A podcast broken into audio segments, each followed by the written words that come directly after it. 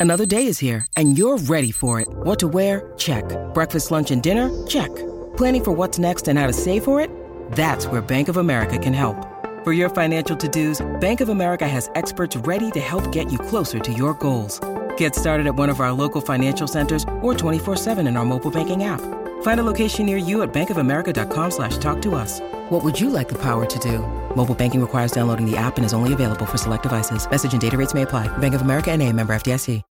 When you need mealtime inspiration, it's worth shopping Kroger, where you'll find over 30,000 mouthwatering choices that excite your inner foodie. And no matter what tasty choice you make, you'll enjoy our everyday low prices, plus extra ways to save, like digital coupons worth over $600 each week. You can also save up to $1 off per gallon at the pump with fuel points. More savings and more inspiring flavors make shopping Kroger worth it every time. Kroger, fresh for everyone. Fuel restrictions apply.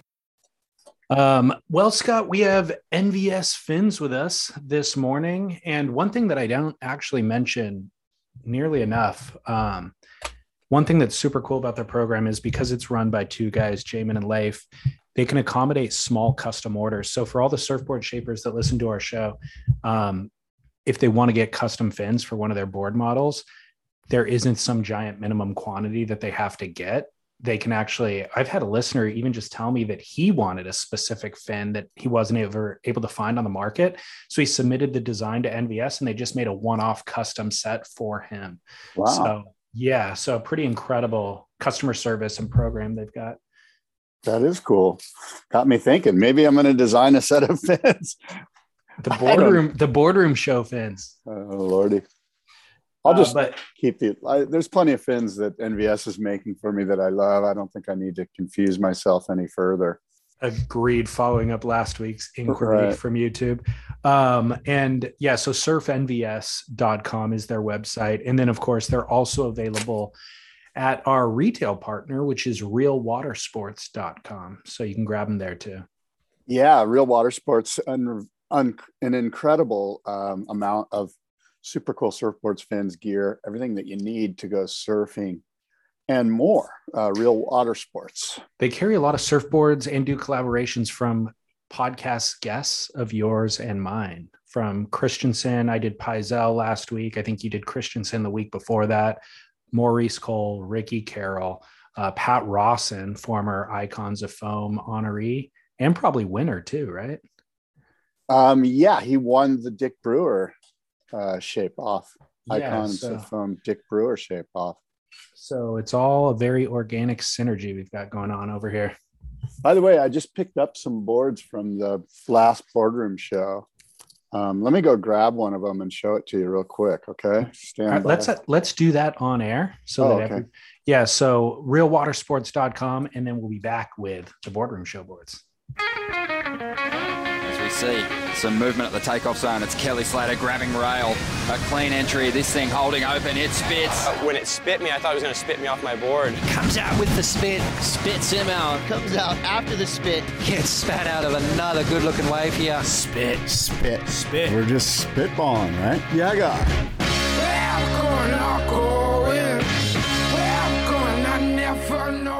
Hey, yeah, God. Yeah, freaking God. You know what I'm talking about? I'm talking about, yeah, guy. That's it, David. It's Spit. It's the Spit podcast. It is a Wednesday morning, May 25th, the year 2022. And uh, good morning to you, David Scales. Good morning, Scott Bass. Uh, before you grab those surfboards that you're going to show off to our YouTube listeners or viewers, I had an epiphany this morning. When we yes. do these early morning shows, I have a recurring dream that's that happens before I wake up. And it is uh rushing out of the water surfing. At my dream it doesn't take place surfing. It takes place getting changed after surfing and rushing that feeling you have that you have a meeting coming up. But in my dream for some reason i'm in new york city and i surfed uh, somewhere in the city or just uh, along the city. And i have a dinner meeting in the city and I'm in a mad, mad rush to get my wetsuit on, and I don't know what traffic's going to be like, and I'm frantic. And so that last hour of sleep, I get no sleep. it's completely interrupted by my anxiety of trying to get to what I think is this meeting, actually. Yeah, well, you know what? Uh, anxiety, right? David, I would just tell you to calm down. You're going to make it. You can text the person and say, Look, I'm going to be late. You know what I'm saying? Do you ever text in your dreams? Do you ever get a text from me? Yeah, I do. There you go. He says, There you go. yeah, I'm running behind. I'm changing diapers. Yeah. Then there it is. Yeah. So I thought that was funny. I had it this morning and I thought, man, I've actually had this dream before. What is this all about? Oh, it only happens on days where we're recording early. Well, I mean, look, part of it is you're responsible. You want to be, you know, responsible to your uh, to your people. That's right. Get on the air. Exactly. All right. Well, we have the boardroom show coming up in five months, and you've got surfboards that you just picked up from last year's boardroom show. Yeah, yeah. Um, I picked up these boards. These boards help pay for each and every show that we do, and I've got some boards for sale here that that I want to show you. Just I'll just show you one, and you can, Yeah. it's a Yeah, really cool. It's one of the Rawsons uh, from the last boardroom show. These shapers, um, Ryan Burch, Chris Christensen, Bill Barnfield, and Timmy Patterson, who's this year's icon of foam. I'll just grab one of you, one of them, and show show it to you. Gotcha. So that's a beauty. Um, it's got the spray job, the Tommy Carroll spray job with kind of that almost a Nike swoosh across the deck with a four fin setup. The classic Rawson logo right under the chest. This one's lime green with that yellow swoosh, black pin lines. Scott's setting it up behind him very delicately. I have a feeling that thing could fall over mid show, be a total calamity. Anyway, I have four of these boards for sale if listeners are interested. So these are the boards that were actually shaped during the competition itself. Exactly. Yeah. And they all have the same exact design on them, but they are different colors. So that's is that airbrush or spray job? Yeah, Barry Snyder did it. Oh no way. Yeah. Sick. Yeah. Uh, it's a classic, obviously, Tom Carroll spray job. Yeah, it's Tom Carroll spray job. It's a four fin, six six. Each board is six six. These things are pretty sleek and sexy. I want to say they're like 19, 19 and an eighth or something wide. They're these boards are for a good surfer. you know, like this is like a blacks board or a board that you'd take maybe down to um, I don't know, Pascuales or to a French beach break or So or, good just- surfer or Indo. Like this would be an insane, really good Indo board. good surfer and good waves.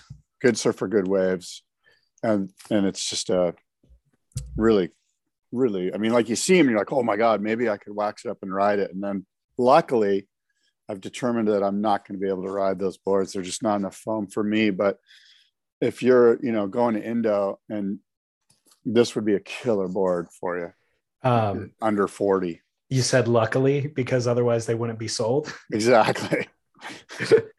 um, so how do you first of all are they each labeled with the actual shaper's name or Yeah, were they not? yeah. Okay. No, they are. They're each signed by the shaper, and um, So who are the shapers again? Chris Christensen, Ryan Burch, Bill Barnfield, and Timmy Patterson. Got it. These are the sem- semifinalists, the boards from the semifinals.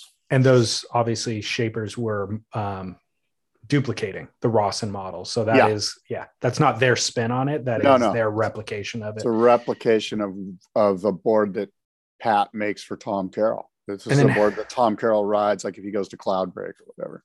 and then how do you price those things? They're so unique. That's a good question. Um, how much do you think? What do you think the retail value of that board is? Because I'm not sure how to price it. I don't I don't think I mean, like, let's look at it this way. If you went to Real Water Sports and bought a Rawson, I don't even know how much they are. We could look. I think two thousand bucks would be a starting point. Yeah, I don't- I don't think somebody could- told me that they sell for like three or four thousand dollars if you go to Rawson himself, but I, I oh, can't really.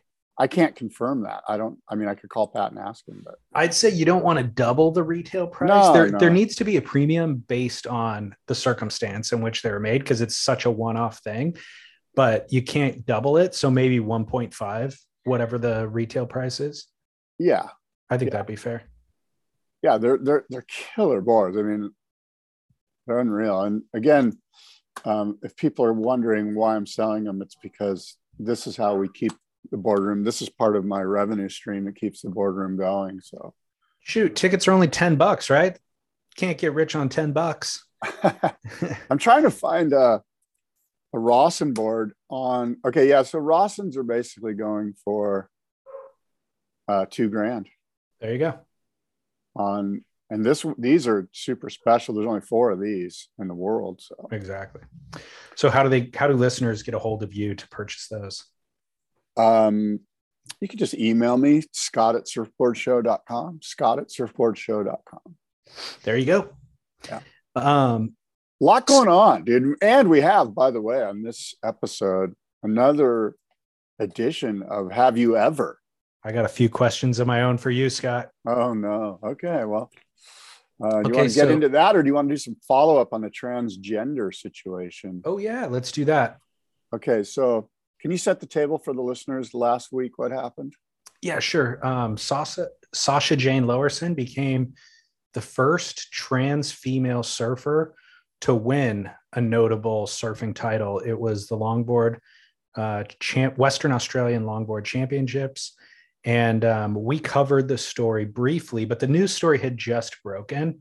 And so, right after you and I covered it on the show, and our purpose of covering it was to kind of discuss what that means, the implications um, for more for sporting than for social equality, because I think we and pretty much everybody can agree we're all for the social equality part, but we were discussing more what does it mean for the women competitors, you know, the biologically born women competitors. Anyways, other news agencies, Stab, BeachGrit, posted the story as well shortly after. And what you and I probably, I would assume, are going to discuss today was the internet's response to the story. And uh, Sasha also did an interview with Stab Magazine that we could discuss. Well, I didn't um, let's discuss all of that. My my um, initial take here, what I want to discuss or tell you about, is how the NCAA, which is for those of you that don't know that don't live in the United States, that's the basically the college sporting organization that runs all of collegiate sports and how they deal with student athletes.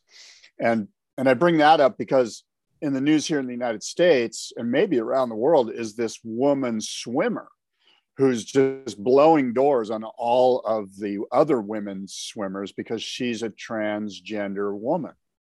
And she is, and she obviously used to be a male swimmer, and she's just absolutely dominating uh, the women NCAA women's swimming. And she's causing a bit of a ruckus because of it. People are a little bit up in arms. So let me give you the NCAA student athlete transgender policy, if I can, as succinctly as I can.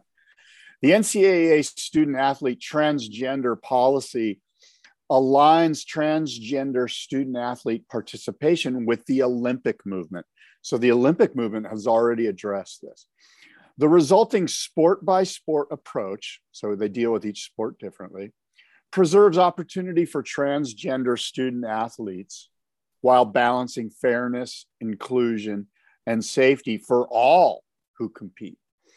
The NCAA policy calls for transgender student athlete participation to be determined by the policy for the national governing body of that sport. So in this case, David, that would in the surfing case, that would be the ISA, the International Surfing Association, is the NGB of that sport which makes sense because the NCAA is following the Olympic model regarding this policy. The documentation must demonstrate compliance, which calls for, and this is where it gets kind of interesting, because you and I are going, how do they determine like what, like, so anyway, let me get to it. Uh, compliance with the NCAA, which again is mirroring the Olympic movement compliance, calls for one year of testosterone suppression treatment. So, in Sasha's case, she would have to show one year of testosterone suppression treatment, proof of that. It should also document a one time serum testosterone level that falls below the maximum allowable level for the sport in which the student athlete is competing within four weeks of that sports championship selection. So you have to suppress for a year, then you have to prove with the test that it's working, that you're suppressed enough to compete in the championships. Now, New Yorker magazine because you and I are saying, so that's all you need. You just need to lower your testosterone. And I was kind of thinking, well, that doesn't really seem right. Like that, is that enough? And New Yorker magazine did an in-depth uh, piece of which I'm just going to pull one quick paragraph. And they, in their article, they wrote this, and I quote, people who have gone through testosterone driven puberty. In other words, you and I went through puberty as a male have, on average, more cardiovascular capacity, greater muscle mass, higher tendon mechanical strength, and denser bones. They tend to be stronger and taller with longer wingspans. In many sports involving tim- timed races, men are roughly 10 to 12% faster than women. So you can go through puberty as a man become, say, 25 years old or 22 years old and have all of the greater muscle mass, cardiovascular capacity, higher tendon mechanical strength, and denser bones, then transition to a woman, to a woman, get your lower testosterone levels, but still have all the upside of go, have, having gone through puberty as a man. Gotcha. Your thoughts? Um, yeah, that's a compelling argument. I agree with I agree with the way that they're approaching the problem. You know, like taking all of the preconceived kind of uh I, I don't know what that we have as society about trans people, pushing that aside and just going, okay, let's just measure the actual science. Let's measure the actual physiology. Okay, testosterone is an indi- is something that's more significant in males. Let's go ahead and that's also part a common part of transitioning is that t- testosterone suppression and by the way in that article the interview that sasha did with stab she has been doing that testosterone suppression for 18 months yeah. and she did, and i don't know if she provided that uh, testing for them or if they required it but she has been and she talked about that uh, having drastically affected her stamina and all these other things so i like that they're approaching it from that angle but as the New Yorker piece identified, there's other pieces to the puzzle that they're going to have to account for as well. It, in sake of equality of, for the sport itself, not for social equality. One thing, though, that a listener did point out, who was a little bit miffed by your and my commentary last week, was uh, sports have never been equal. You know, if you and I are making the argument that we're trying to equalize the physiology of the athletes, there's always been superior athletes who have physical advantages. I understand that person's argument. However, um, they fall, those physical advantages or disadvantages all still fall within a certain, I don't know, boundary line, you know, bell shaped curve.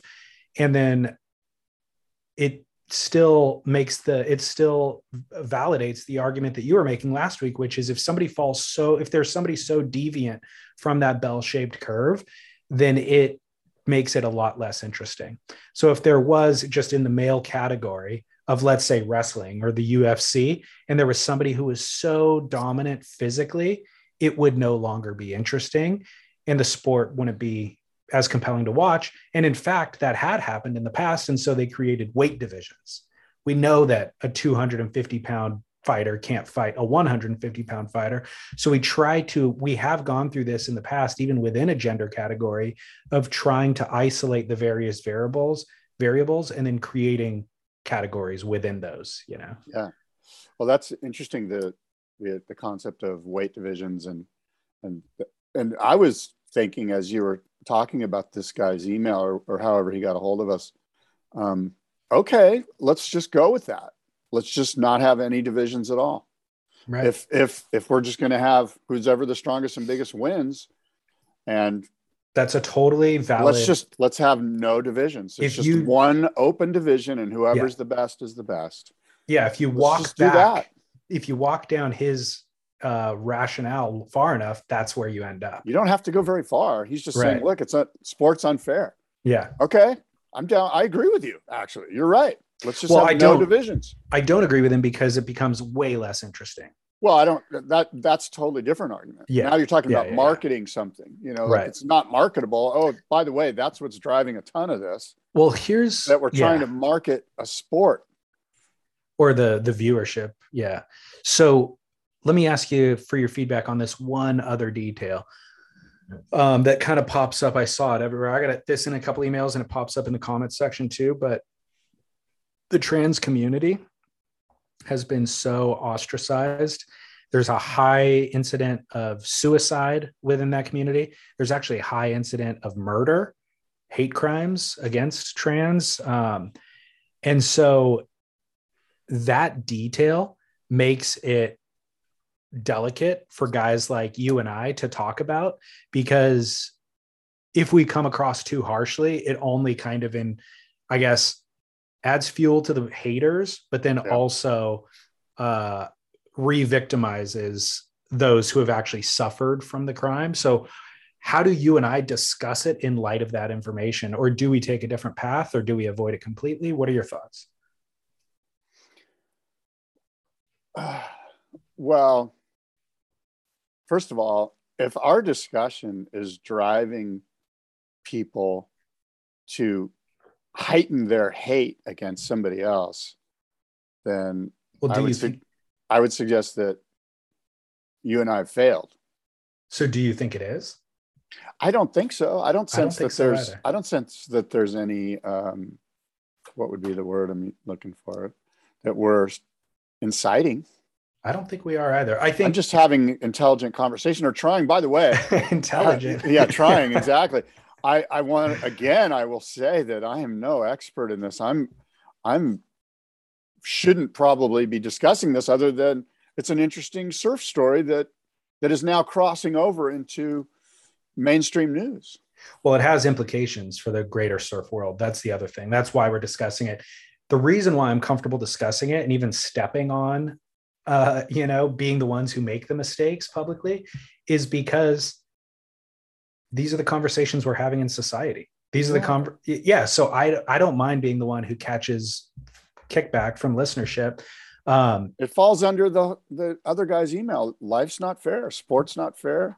exactly. Nothing's fair. Nothing's Exactly. equal. As soon as you try to make it equal, it's right. you're trying But- to legislate life. but as far as I do want to make sure that we're sensitive to anybody who, again, if you're suffering from depression, um, very little, it requires very little to kind of uh, push you over the edge, you know? Yeah, and so I want to make sure that we're always sensitive to anybody who is suffering from those things. And so maybe we do misstep when we speak sometimes or misspeak, I guess, but my heart has never been in a position of trying to shame that person. You know what I mean? Yeah. It's only been in the position of trying to understand that person's plight, trying to see how it fits in and integrates with uh, what everything else that we're discussing with the sport itself, with the plight of the other biologically born females who are competing in that sport. And so that was another thing that popped up in this conversation was Stab Magazine's comments had kind of the most active uh, section on Instagram when they posted about this story. Yeah. Sage Erickson was like, is this for real? Kind of from the standpoint of like, would I have to compete then against a transgender woman potentially? And she's not even on tour anymore, by the way. But uh, Bethany Hamilton kind of had something from the same angle. Yeah. Which was, hey, I'm fully supportive of trans people, but we should probably create a trans category then because Yeah. this probably isn't fair for the female competitors. Yeah. Keala Kennelly jumped in Uh-oh. and she's she's like, hey, hers was much more, it was longer and a bit more thoughtful. yeah. And it was, I should be just reading these to you, but um, I don't have the quotes directly in front of me. But Keala's was, I support trans community. I'm part of the LGBTQ community. Um, however, we also we should whatever your uh, take is on this conversation, whatever side of the conversation you're on, we need to treat each other humanely. So attacking, calling names, all of that has no place. If you are part of the human race, then you need to treat each other humanely in this conversation. So she never chimed in on whether or not she was yeah for well, the I'm idea. that on stab there was a few sophomore comments that Well, so weren't then, very weren't in the spirit of love and tolerance. right. And so then, so there were those, Yeah. there was everything in between, you know? And so Yeah. Peter, Peter King, uh, commented something that was probably more in between because you had Koby Abberton, who's just like a, a Neanderthal, you know, and it's just like, F this, paddle out at my spot and you'll get a beating. I'll steal every way from you. And it's oh like, my god. okay, you know, and then, but Peter King was like, hey, this was always the nexus in which liberalism was going to eat itself. Like, this is so kind of um, impractical from a sporting standpoint that it's going to actually nullify the trans movement or it's going to not nullify it but undermine the trans movement movement as a whole you know? So his is kind of more of a political argument. Um so you had a little bit of everything taking place but i think keala's stance was kind of the most salient which is can we please just have this conversation without canceling anybody? And i even felt that way about the koby abberton argument because listeners were emailing me or messaging me and going you guys need to call out Koby. Here's all these established pro surfers, the patriarchy essentially in the sport. You have a platform. You should be calling these people out. And my response on that is kind of like, I don't want to cancel anybody. I don't care what your stance is. I'm not pro cancel culture. Koby Abberton's allowed to be Koby Abberton and he continue he can continue to he's identified himself. You can choose now not to be a fan of his based on his behavior, but it's not for me to cancel him. You know what I mean? Yeah. Um, Well, I, you know, Keala's point is is probably the most salient in that what she's saying really is, and I think this is super important because for for there to be any movement towards, uh, in other words, I guess what I'm saying is, if you're in the LG, and I don't even, I'm going to mess up the acronym, but if you're, LGBTQ yeah, thank you. Plus. You're in the LGBTQ plus movement, whatever you want to call it, right? And you're speaking out about it and trying to help the situation. That's great. But really where the where the movement gets momentum is when you and I and Koby and other people are just you know support these people. And it's much like um, the women's movement, you know, like when men got on board with women's right to vote um, and started championing championing the, the women's cause, it helped. Yeah. And it, it's the same with abortion. Um, it, it's, you know, so it's when the patriarchy goes, hey, you guys, we're blowing it. We should be supporting these people. Let's act humanely. I, oh, by you know, aren't we supposed to be human? Like, I think she, you're right. What she said is super important, and and I think it's very important for those of us that aren't in that ostracized community to step up and go, hey, you guys, I support you. Yeah. But with the detail of you're not allowed to compete in this given category. Well, here's the thing Because they would about- say that's about not what I read to you earlier is that it's important to note that the Olympic movement's policy on transgender athletes is ongoing. They're, the very first thing they say is, we update this thing every six months because it's changing, it's evolving. We don't know where it's going to go. It's it's new to us too. We do realize we have to address it, so we are addressing it. The first thing we're doing is this thing that I told you about. You know, this, this testosterone suppression. But as the New Yorker points out, there's other stuff that we have to deal with, and there. So there, there. My point is, is that all of us need to evolve, and we don't know exactly where we're at with this. But as Keala mentioned, let's start with the evolutionary process with being uh, having Human. some love and tolerance here. We're all a lot more similar than we are different. And uh, I think often we focus on the differences more than we do the similarities. And so we need to reset with the Keala. But I will say, in my gut of guts, I don't think it's right for transgender women to surf against other women. Yeah. The instinct is that it just doesn't seem right. And and the New Yorker magazine, based on their research and their their article, suggests the same that if you go through this process after puberty, no matter how much testosterone you suppress, you're going to have greater cardiovascular capacity, greater muscle mass, higher tendon mechanical strength, and denser bones. A very dear friend of mine who's who's very sensitive to this subject goes, Scott, look, if I if I lift weights for a year and get super strong, and then don't lift lift weights for the the next year, I'm still fully solid. Like the muscle mass is there. It might. I don't know how true that is. Well, look, it wasn't a scientific statement. His point, but his point was, look at me, because that's what he did. He did work out for like two years and was a stud, and then just kind of went into a different workout regime. Didn't wasn't lifting, decided to start running, and he's still, you know, anyway. Yeah, but that does turn to fat T- from a science standpoint. That muscle right. turns okay, well. to fat. He's been maintaining it as muscle. Um, but um, the New Yorker magazine, I would suggest everyone Google it and check it out because it's pretty fascinating.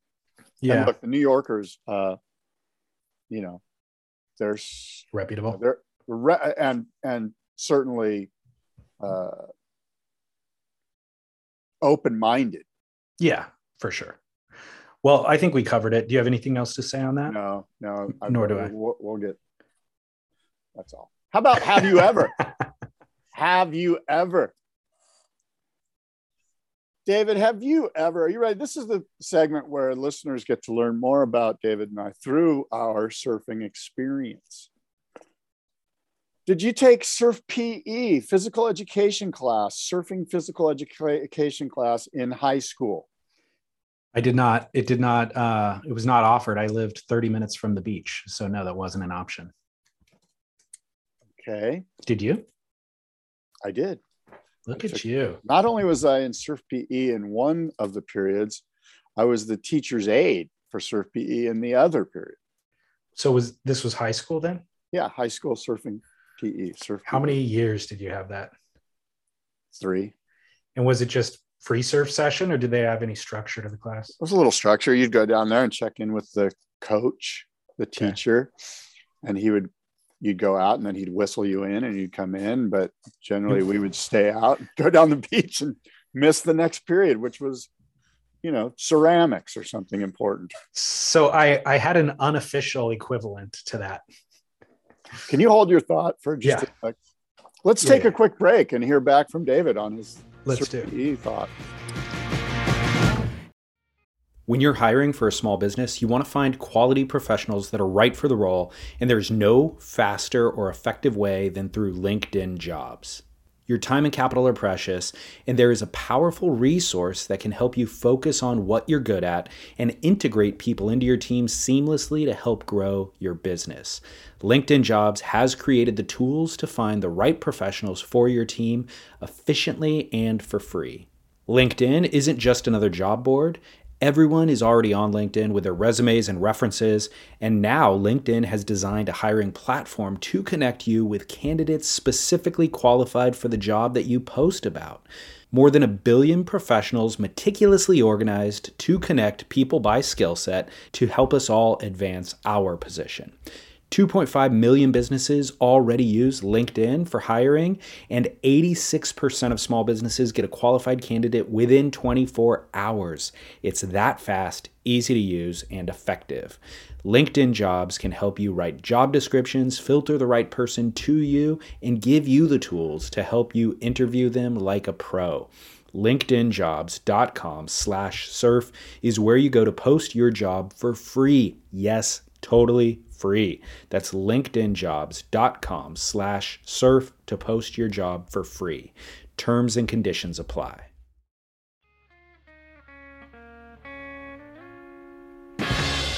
Yeah, buddy.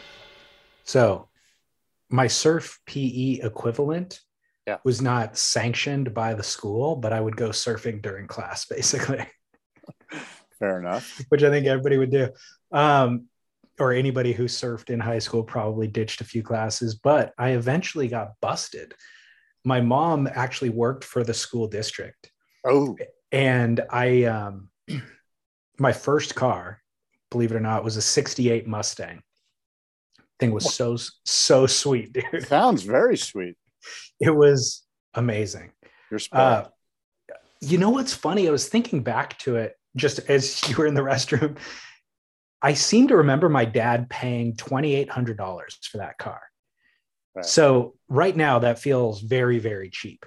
Yeah. But 20 years ago, I guess, geez, like 24 years ago, uh, I think it was still pretty cheap. You know, I think it was still like you could buy cars like that back then for reasonable prices. Yeah. The price on those has gone through the roof now. Yeah. But at the time, I feel like it was still like a good deal, you know?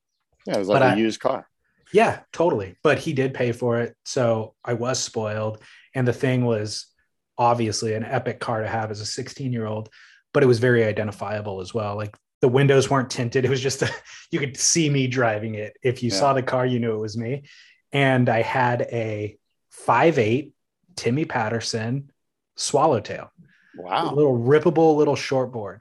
Yeah. And because it was 5'8, it would fit in the back seat at an angle to where like the fins were propped up in the back window and the nose of it was right under my the back of my front seat essentially. Yeah. And I drove to school because that's where my parents thought I was going. And I think I had a friend I had to drop off, dropped him off, and then immediately headed towards the beach. But one of the bus drivers at the school who knew my mom because she worked at the district just saw my white Mustang with a surfboard in it going away from school. and so so later that day I got busted by my mom and I think uh, I got she was pretty strict actually. So I got grounded or something. Put an end to that for a while. So Well, let me scratch off. Have you ever been busted by a school bus driver on my list here? of questions to ask you. well, I got one for you then. Let's go Oh. one for one. Uh, Have you ever punched your surfboard? hmm. I can't recall ever punching my surfboard. No, What about a downward elbow? no, no. I've foot I mean, through the board. No, I've never done any of that that I can recall. Yeah, I think you have too much respect for the boards. May, that might be it. That might be it. Or I just realized that might hurt too much. You see that people people who have that amount of ire don't think through the pain part. Right. And, and I was blessed without that amount of ire. Good.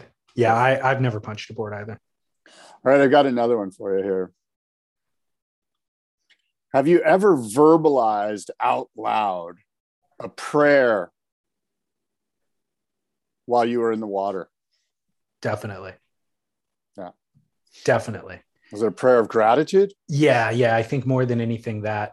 Um, also, I mean, I guess as I think through it, I haven't done this in recent years so much, but there was definitely phases of my life where you're going through something significant. You know, like I've had um, uh, family members die, I've had close friends die, I've had, I've been divorced, you know, and so through those down parts of life, surfing has always been there, you know, and as cheesy and cliche as it sounds, that's always been a refuge. And so it's just a part of my daily life, essentially. And so you find yourself doing that and verbalizing, um, like actually audibly, Yeah. is it's like almost like therapy. You know, like I can remember many, many times just sitting there with nobody around and just whatever thoughts you're kind of bottled up feeling, just verbalizing somehow helps you purge them. It makes it feel more real. Mhm. So yeah, I've done it many, many times. Many, many times. Okay. It's yeah, dozens and dozens, I would Dozens say. and dozens. Yeah. And sometimes it is just like um maybe asking for a specific thing, but I think more often than not, it is a gratitude thing. Just Yeah. like whew, man, Yeah. you know. I do it almost every time I surf. Do you really? If, if it's not out loud, it's inward. But um, I do recall one time that really sticks out, and it was the year was 2000. I was in Fiji. I was there for a surfer sent me there to cover the the WCT at Cloudbreak at Tavarua. Those are the days. Yeah. And I was by myself surfing at Wilkes Pass, which is this soft little right hand reef, which is a fun little wave. It was like three feet, maybe four feet on the stats, pretty small. But it was sheet glass. The sun was setting. It was just one of these gorgeous Fijian evening sessions by myself. I was just surfing, kicking, just all my, you know, it was like, and I just remember just verbalizing a great big thank you to whatever higher powers afforded me that moment in my life. It was incredible. Well, because what else could you possibly hope for in life? That's kind you, of what I, you've got. You've got the wife and kids at home, safe, taken care of. Yeah. You're getting a break. You're on a tropical island and you're surfing. Yeah. Which is the thing that you love to do. I mean, that's as good as it gets. You and getting paid. yeah, exactly. You do not get better than that. It's a free trip. Right. I know. I think that's, you know, and then so you're like, okay, it doesn't get any better. But of course, it gets better because your children add so much, so many layers of, of, of life, of life experience. Yeah. And so it's, yeah, it's been cool. Okay. Well, I've Yeah. got I've got one more for you. Okay. Have you ever lied or over exaggerated about getting tubed or how deep you were in the tube? Yeah, absolutely. and I'd still do it if it wasn't for video. now I can get called out. No, yeah, look, sure. You're kidding? My, my ego gets the better of me more often than not, you know? Hundred percent, dude. Yeah. I mean, I again, this is something I probably haven't done in years, but throughout all of my teenage years, maybe my early twenties, if I had a sick like double up section, and it ended up being a pocket ride instead of a proper tube, but my buddies were all out the back, and so they were just looking at the back of the double up. I would absolutely kick out of that thing and claim it. Like, yeah, that was a sick one. Not you know and it wouldn't you can't really get away with it if it's not a double up. And it has to be again a pocket ride where you're kind of underneath it so they don't really know. But i have had the moments where i'm like should i actually tuck in and fake it this or should i try to like bottom turn and crack the lip and i've chosen to actually tuck in and fake it knowing that they wouldn't know the difference so i could just get the accolade when i paddle back out rather than actually doing something cool on the section That's fascinating. I think I may have done that too. This also pushes me to my last one for this session because it speaks to this. So, one of my questions was Have you ever been properly fire hosed, spit out of a tube? And my answer is no. I can I honestly think- say yeah, I don't never, think I mean, so. and I mean like stinging, like the kind of proper spit out of the tube where you're like, oh my God, you know, like crazy spit. I've felt some spit on my back. I've been in, fr- I've been out of the tube and have the, the tube spit on me while I was on the shoulder. But I mean like fire hosed out like pipeline or something you'd get it where, you know, a beach break somewhere. I've never surfed waves that consequential. So I've gotten tubed at, you know, reef passes, but not like pipe, not like a slabby type reef. And I've gotten tubed at beach breaks, but never when it's more than head high. Yeah. So I wouldn't have, yeah, no. Yeah, look, we've gotten deep tubes. I'm talking stinging fire hose, you know, and yeah, that's, Yeah. I don't think that's a regular. Uh, I don't think most people have had that experience. Well, you'd have to be at, when you say beach breaks, you'd have to be at like Puerto Escondido type Puerto, beach break, yeah. which I don't surf, or France, maybe. That's quality. Or yeah, even then, nine nine out of ten great right. days I agree. are not going to be that wave that you're Yeah. talking about. Um, so and then I yeah, I'm not paddling out at pipe when it's doing that, you know. Yeah. yeah. So no, the answer is no, and the answer is I never will at this point. It's funny because you think about like I was just thinking about like G Land, which is coming up, and Kandui left, and Waves in Indo. Even those barrels, you rarely see fire hose barrels in Indo. It's Right. just perfect, thin lipped little, you know. yeah. I guess I'm just gonna have to accept that'll never happen. Hey, it's okay. We can enjoy when it happens to somebody else. I certainly do. Just like big wave surfing. What which, else we uh, got? Which I will never do. Uh, the surfing. Guinness, yeah. So that that was my segue into Right. Germany's Sebastian Sebastian Steudtner just was awarded the Guinness record for the largest wave ever surfed. Do you know how tall they measured this wave to be, Scott? Well, I think it's 86 feet. It is 86 feet, also known as 26.21 meters.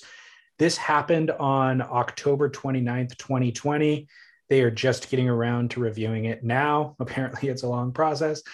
uh, did you see this way? I'm going to start by saying before we start talking crap about Nazare, which yeah. is our usual shtick. Right. Um, congratulations to Sebastian. Sebastian deserves it. Sebastian has been out there. I mean, putting in the hard yards at Nazare. He is a legit, legit big wave surfer and really one of Nazare's finest surfers. So I was glad to see him get this accolade. He absolutely yeah. deserves this accolade. Yeah. But now let's discuss the ride itself and the wave. Uh, did you see this wave? I saw this pop up on news feeds. Um, I I was sort of forced to see it. Um, you know what I mean? Like, Jeez, just, twist your arm. Well, I mean, my what I'm getting at is I I had absolutely no interest in seeing it. Like when it came through on my feed, I didn't stop and go, "Oh, I got to watch this whole ride and dissect it." I was like, "Okay, 86 feet doesn't surprise me." You know, so like not I wasn't engaged by this. I simply wasn't. And, well, it's our responsibility to uh, stop and measure it. Um, I don't think so. let's okay. Then I'll do the brief. I'll do the brief overview. Okay. Um, I've talked to Garrett McNamara about this. I've talked to a lot of people about this in the big wave community. Yeah. Everybody admits openly that there's no way to measure these waves. Exactly. Um, and so the fact that Guinness we're still doing it. Well, the fact that Guinness tries to come up with an objective measurement, I think, kind of undermines Guinness's credibility almost. It's like, you guys, even the experts in the space say that this is kind of a, you know, a, a futile effort. And then, and so when you look at that ride, you can, we can all agree there's no bottom to that wave. So where the lip is actually hitting the wave as it breaks, there's still slope beyond that that Sebastian never even touches, you know? Yeah. So there's tons more before you actually hit the trough of the wave. I have a new way to measure. I've got a couple too. What is yours? I'm sorry to interrupt you, um, but I just, this came to me just yeah. now. You measure the, the size, the height of a wave by the, the bottom of the wave is where the person does his bottom turn. Sure.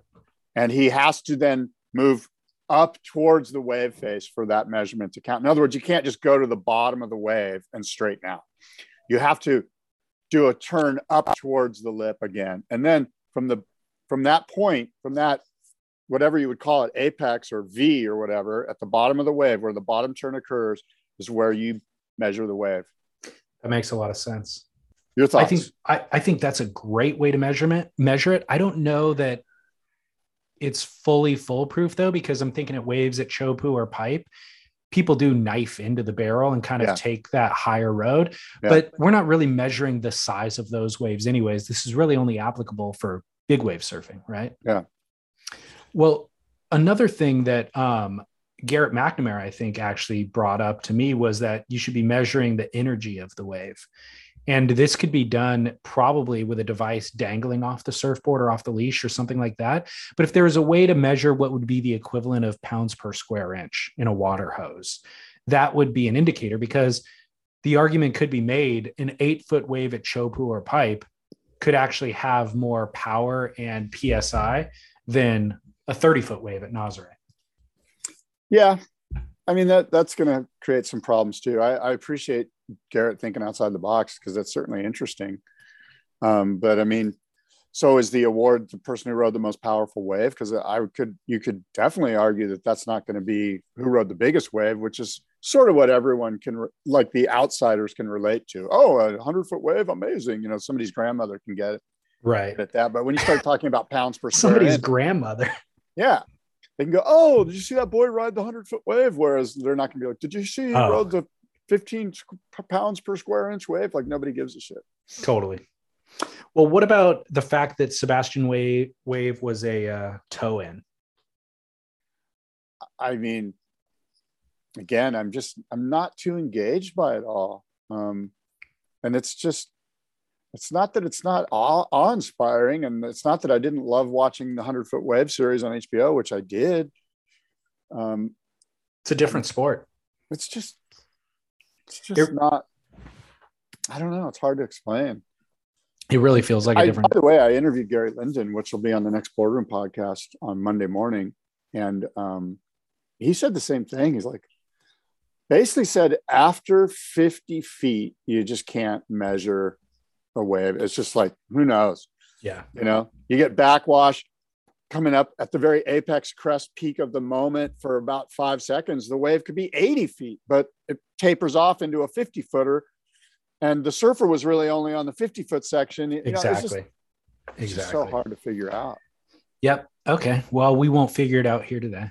We Um, won't. but congratulations to Sebastian because in that criteria for what he's doing, he did it. So he did Yeah. it. So It- yeah, it's definitely an incredible feat. I mean, what they do is insane. it's an incredible 86 feet. Right. Well, well put.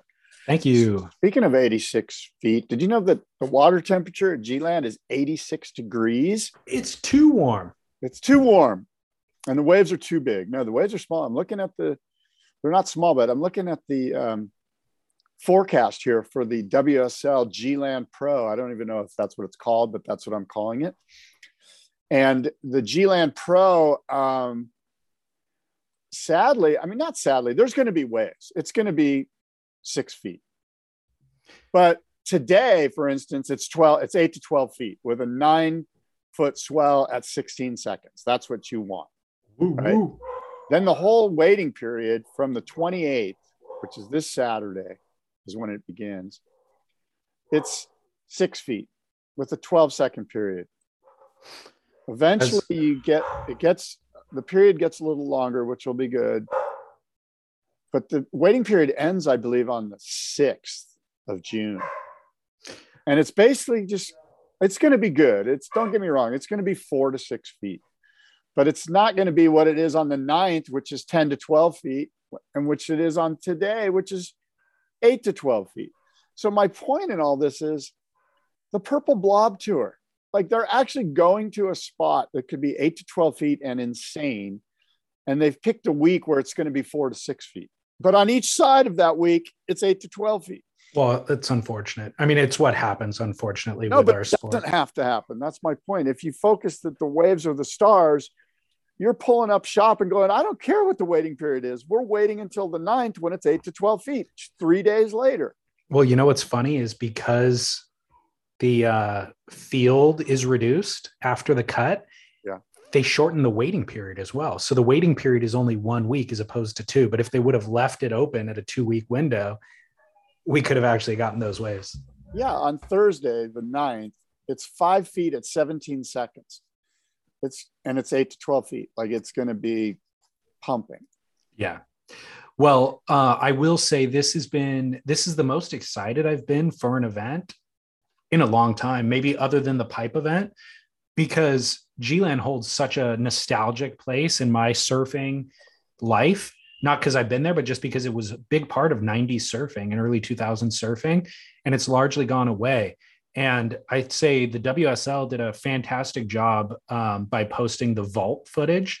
So during COVID, they were posting all their archived footage and they labeled it as the vault. And Yeah. um, it was old events. So they posted the vault footage of the 97 event. And I watched that and it was so epic. The waves were epic. The surfing back then was insane. Kelly Slater, kind of in his peak, you know, uh, prime in terms of youthful nimbleness. He was getting, he got this one wave that was a triple barrel. And on Yeah. the final barrel, he switched stance in the tube and came out goofy foot, you know, just completely insane stuff. Um, and the waves were absolutely pumping through that event as well. So I just got super hyped looking at all this old footage. And uh, I couldn't be more excited for the event. Let me ask you this, Scott.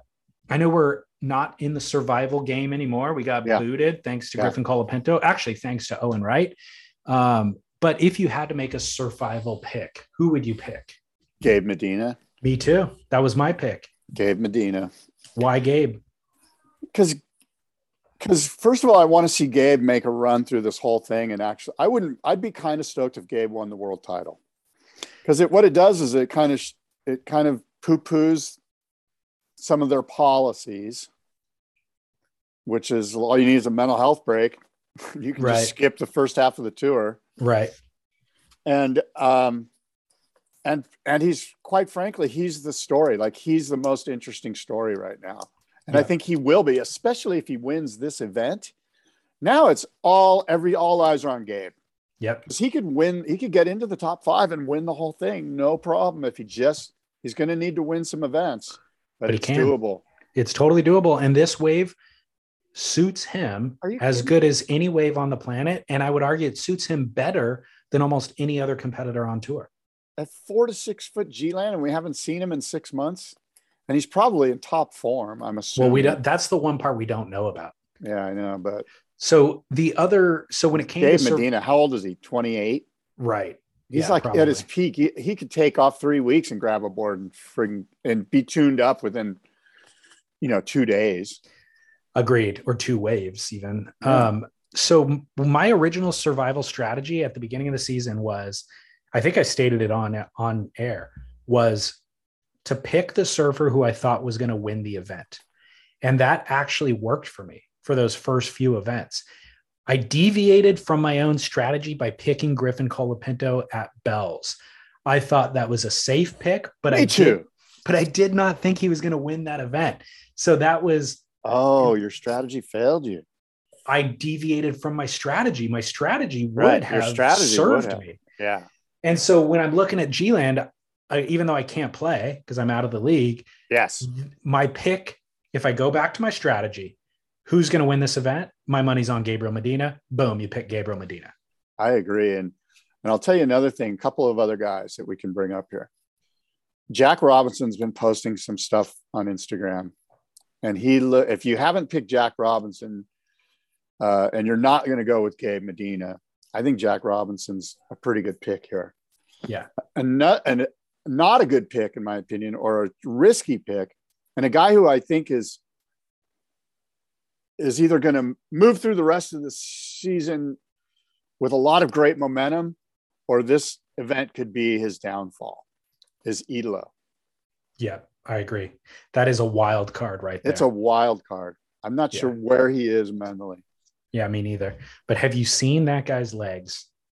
I I saw a recent Instagram post where he's with his chick in the in the jungle, Yeah. and he's friggin' cut like insane. I got to send you this Instagram uh, story that he posted of his leg. His leg, it's freaking insane. It looks like legitimate bodybuilder, steroided out, flexed, fully flexed, not an ounce of fat, and overly muscled leg. Overly- like you could lather it with barbecue sauce and put it on your Traeger grill. and it's shaved as well. Um, yeah, it makes me wonder what the uh, threshold is for actually mobility versus strength. You know, Okay. It- Holy shit. You just sent me a picture of this guy's leg and it's gross. I mean, it is right. There's muscles I've never even seen before. Uh tell you what, you know what's interesting? He he looks like he's like I said, he's extremely cut. And there's been athletes that have gone into this like getting overly in shape and it's kind of ruined their mojo a little bit. Agreed. And I've seen it happen in sports that don't necessarily need a ton of of cut. Like it- happens in golf occasionally. Guys that are kind of pudgy but are really good golfers decide to get all in shape and they lose it. Yep. I'm not sure that'll be the case in surfing. Surfing's a little bit different. It's it's a much more uh, you know in motion sports. Golf is so static that. But anyway, you I'm need you need mobility. You need mobility, and mobility gets compromised by muscle mass. very very good point and i'm concerned as well about his mental state based on uh you know the last couple of events where he didn't get the result he was looking for. And and then he's posting pictures of him and his girl who they, they look like they're models now more than they're like he looks like he's kind of getting his instagram mojo and his his crew is going look let's do this. And it doesn't seem on brand. Like i'm i expect to see Italo wake up in the morning and just shovel some cereal in his mouth and surf for eight hours, you know, not Yeah. like oil his body up and get all shaven and Well, it's a very uh I don't know if he's lost look, he can make a great living following the path that he's that he's on doing that as well. Yeah. But it's very different than Kelly Slater doggedly focused on winning 10 world titles, you know. Speaking of Kelly, did you see that funny thing on the BeachGrit where I, I guess at some point, because of the baby formula shortage, by the way, you're probably being affected by that in some way. The Kelly Slater came out with a do it yourself baby formula recipe. I did see that. That's funny. And I think Stab or somebody sent us something or BeachGrit. Might have been Chas. Did you guys talk about this on the grit? No, but I think a listener DM'd it to us and was like, God, that guy's got an opinion on everything. Yeah, that's he? what it was. Is there's anything this guy doesn't have an opinion on? Yeah. Pretty well, funny. for the record, we're not affected by it. We've been ordering our formula from the UK since day one, and uh, oh, they're not you. having any shortages. Yeah. Good for you. Um, so we're looking forward to G-Land. I'll ask you real quick, little trivia question. Can you yeah. name there's there's been three CT or ASP events at G-Land. Can you name the three champions? Um, I I, I want to say Shane Beschen. Yes. I want to say uh, Tom Carroll. Nope. And um, he's great at making baby formula. Glen Winton. no. no, Kelly's Kelly, oh, Kelly right? Okay, yeah, no, but I was thinking way back to like when they because they had one in like '81. It was like the Omback G-Land Pro or something, and it and it was like Jim Banks was in it. And well, maybe I so I don't have that. I have 95, 96, and 97. Oh, when it was an ASP. This wasn't even an ASP thing. This was so um 90. Okay, so I got Shane Beschen, right? Shane Beschen was right in the middle. 96. That's pretty good. Yeah. Okay, so how about Okay, so 95, I would was 95 Slater? Yes. Okay, so 97 would be um give me a second, okay. Um um, can I give you a hint? Yeah, was he regular or goofy? Well, you said Tom Carroll. This is another powerhouse goofy, Australian. Luke Egan? Yeah. Wow. Look at me. Great. Good job. So a couple things that they need to look for that we need to look for in the judging criteria at G-Land. Um, because it's such a long wave, will they be deducting points for a fall at the end of the wave, which is something that we do generally see at you know so, at J Bay somebody will do three, four insane turns out the back, which almost warrants, you know, let's say a nine point ride. And then they'll have an incredible end section that they go up and hit and they fall. And it seems like the judges deduct a point for the fall. So it'll go from a nine point ride down to like an eight point ride. So at G Land, will we be seeing that? Uh, it's a great question. Uh, my sense is that they shouldn't. They absolutely shouldn't. What's going to happen at G Land is there's going to be two pylons out there, two buoys, and it's going to be like, okay, I'm past the the con, I'm past the area where they're judging, so it's time to kick out. So you're either going to kick out or you're going to be in a barrel, and you're either going to have to doggy door it or not. And I doubt there's going to be like an end section that you hit, uh, but I guess maybe at a fuller tide there will be. Uh, there, look, if you so, fall, you fall. It's a bad look. But, but, it, do, should, but it shouldn't, shouldn't get deduct deducted. an entire point. If you've already got the points on the board, the points stay on the board, as far as I'm concerned. Um, the other, the other thing that I we haven't discussed as much is that there almost seems to be, um, I don't know what it would be called, like a point of a length of ride, wherein if you go past that length, it seems like the impact is less it's a less impactful ride. So if you rode the wave 50 yards in the most critical part of the wave and did really critical turns throughout that zone and then just kick out that's an impactful score but if you continued to ride that wave and did softer turns it somehow becomes a less impactful score even though you're doing more on the wave and i could see that becoming a problem at g-land as well well, you're right. And again, I would point to the buoys. I think that the judging and the competitors they need to get together, all of them, and go look. You ride from here to here, and if you kick out uh, after this point, we're we're not going to judge you, and that's going to help resolve your issue here. That you know, look, ride the wave the entire wave, man. If it's a long wave, ride it the length of the buoys and then kick out. Why would they even put the buoys? There's four sections of that reef, right? Four almost distinctly different waves. Why not let somebody get the most insane ride through all four sections? Well, that's a good, a valid point. I just think because of we're in a competition. We need a format. We need to keep the judges focused on what's happening in front of them. At some point, you just can't simply see all the way, perhaps. Uh, although I guess with that judging tower, you probably could.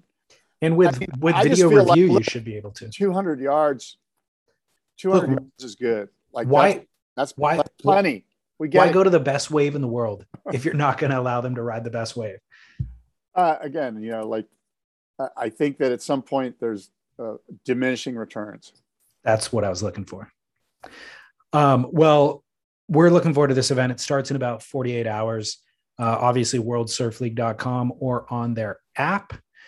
And um, I do, one final thought is I do love seeing the reduced field. When I pulled up the heat draw, and I think there was only eight heats on the men's side, I was like, oh my gosh, that's way more digestible and palatable. So One thing too that to look for uh, as we watch this event is guys that are forcing themselves into tubes that they maybe should be going out on the wave face and attacking the lip vertically because it's such an easy wave to kind of stall and just set yourself back in that that it might be better to find the big fat open barrels and then do critical hacks where maybe if you're free surfing you'd be like i'm just going to stick my arm in this wave and and mongrel another tube section here right. um, at some point you might see the judges go look if you're stalling too much it's a bad look Totally.